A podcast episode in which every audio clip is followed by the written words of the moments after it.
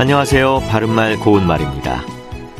우리나라 근대 소설 중에서 대표작의 하나로 꼽히는 화수분이라는 단편 소설이 있습니다.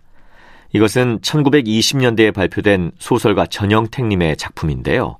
화수분 일가의 가난과 고통, 그리고 그로 인한 비극을 통해서 당시 우리 민족의 고통스러운 상황과 고통 속에서도 사라질 수 없는 따뜻한 인간애를 보여주는 소설입니다. 일반적으로 화수분이라고 하면 재물이 계속 나오는 보물단지를 생각하게 됩니다.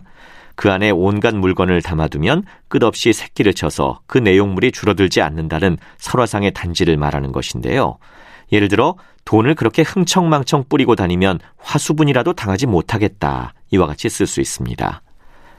그런데 이 화수분이라는 말은 중국 진시황 때 있었다는 하수분에서 유래한 말이라고 합니다. 진시황이 만리장성을 쌓을 때 군사 10만 명을 동원해서 황하의 물을 길어다가 큰 구리로 만든 동이를 채우게 했는데 그 물동이가 얼마나 컸는지 한 번 채우면 아무리 써도 없어지지 않았다고 합니다. 황하의 물을 채운 동이라는 뜻으로 하수분이라고 하던 것이 지금은 화수분으로 바뀌게 됐고 온갖 물건을 넣어두면 새끼를 쳐서 끝없이 나온다는 보배의 그릇을 뜻하는 말이 된 거죠. 참고로 북한어에 주머니가 화수분이라도 모자라겠다라는 말이 있는데요. 이는 주머니 속에서 돈이 샘솟는 듯 하여도 모자라겠다는 뜻으로 재물을 함부로 낭비하지 말라는 말입니다. 바른말 고운말 아나운서 이규봉이었습니다.